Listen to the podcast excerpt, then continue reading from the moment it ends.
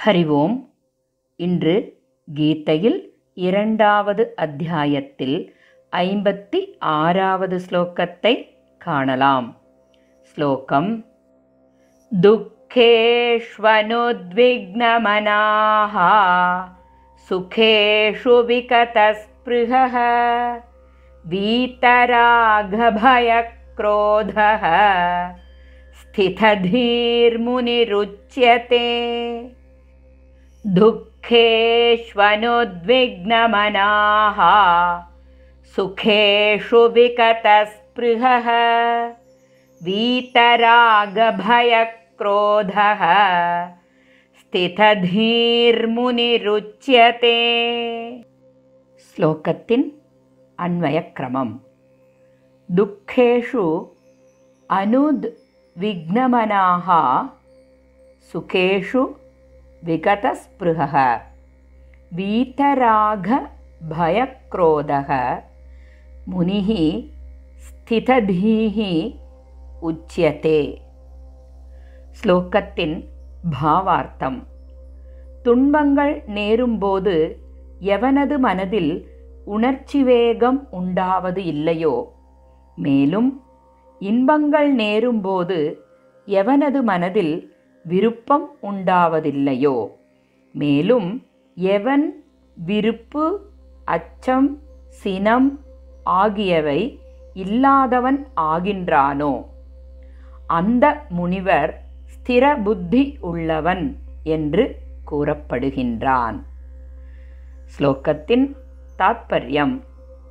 முந்தைய ஸ்லோகத்தில் ஸ்திர புத்தி உள்ளவனுடைய செயல்கள் அனைத்தும் எவ்வாறு சிறந்ததாக உயர்வடைகின்றது என்று விளக்கிய பகவான் மேலும் ஸ்திரபுத்தி உடையவனின் செயல்களில் பாவம் அதாவது அவனுடைய தன்மை எவ்வாறு இருக்கும் என்பதனை இங்கு விளக்குகின்றார்.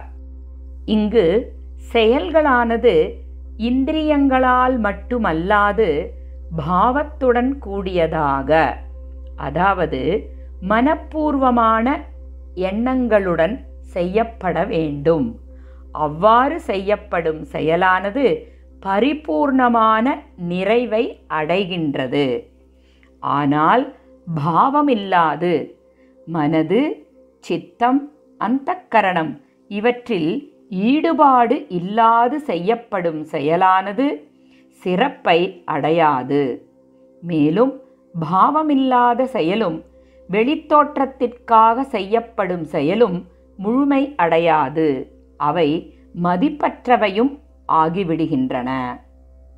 ஸ்திரபுத்தியுடையவன் கர்த்தவ்ய கர்மங்களை செய்யும் பொழுது அதாவது ஒருவன் செய்ய வேண்டிய கர்மங்களை செய்யும் பொழுது இடையில் தடைகள் நேர்தல் பழி அவமதிப்பு நேர்தல் சாதகமில்லாத பாதகமான பலன் ஏற்படுதல்.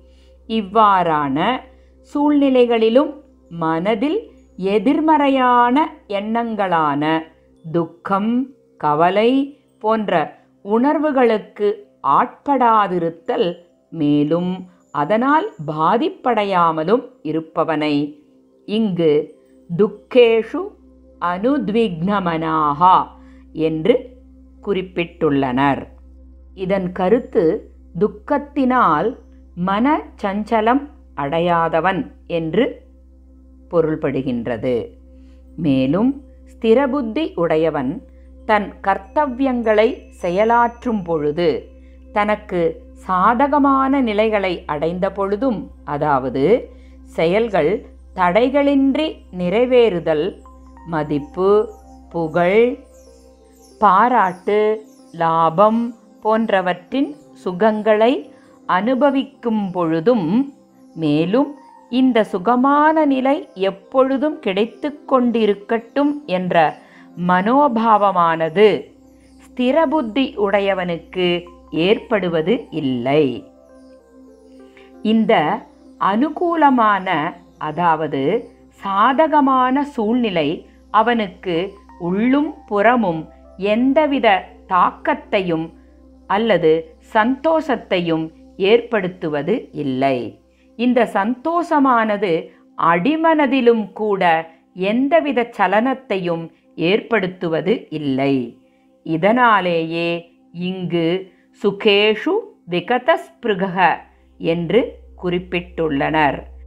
இதன் கருத்து சுகத்திலும் விருப்பம் இல்லாதவன் என்ற பொருள்படும்.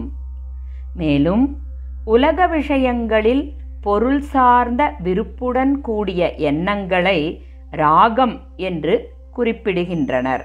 இதனை அடைய முயற்சிக்கும் பொழுது அதற்கு இடையூறு ஏற்பட்டால் பயம் கவலை கோபம் போன்றவைகள் ஏற்படுகின்றன. முதலில் ஒரு பொருளின் மீது உண்டாவது ஆசை அதை அடைந்த பின்பு அதன் மீது ஏற்படுவது பற்றுதல். பின்பு அடைந்த பொருள் தன்னை விட்டு விலகிவிடும் என்ற பயம். மேலும் நாம் ஆசைப்படும் பொருளை அடைவதற்கு தடையாக இருப்பவைகளின் மீது நமக்கு ஏற்படும் உணர்ச்சியான கோபம். இவ்வாறான உணர்வு போராட்டங்கள் இல்லாதவனே இங்கு வீத்த ராக பயக்ரோதக என்று குறிப்பிட்டுள்ளனர். இதன் கருத்து பற்று பயம் கோபம் அற்றவன் என்பதே பொருள்படும். ஒருவனிடம் உணர்ச்சி வேகம் நாட்டம் விருப்பம் அச்சம் சினம் ஆகிய உணர்வுகள் சிறிதளவேனும் காணப்பட்டாலும் அவன் சாதகன் என்றே குறிப்பிடப்படுகின்றான். இவ்வாறான உணர்வுகளிலிருந்து விடுபட்டவன் சித்தி பெற்றவன் ஆகின்றான். இங்கு சாதகன் என்பவன் தன்னுடைய கர்த்தவியத்தில் கிடைக்கப்பெற்ற சாதகமானவற்றில் விருப்பம் இல்லாமலும் பாதகமானவற்றில் துக்கம் இல்லாமலும் எந்த சூழ்நிலையிலும் அதாவது பொருள் சார்ந்த விஷயங்களில் பற்று பயம் கோபம் போன்ற உணர்வுகளுக்கு ஆட்படாமலும் விழிப்புணர்வுடன் இடைவிடாமல் அதாவது அறிவு நிலையில் உறுதி பெற்ற சாதகனை முனி என்றும் ஸ்திததீஹி என்றும் இங்கு குறிப்பிட்டுள்ளனர். இதன் கருத்து நிலைத்த அறிவு பெற்ற நிறைஞானி என்பதே பொருள்படும். மேலும் இவ்வாறான கர்த்தவிய கர்மங்களை செய்யும் பொழுது அதனுடைய விளைவுகள் அவனுடைய புத்தி நிலையில் ஏற்படுத்தும் பதிவுகளை பகவான் விளக்குவதை நாளை காணலாம். ஸ்ரீ கிருஷ்ணம் வந்தே ஜகத்குரும். ஓம் தத் சத்.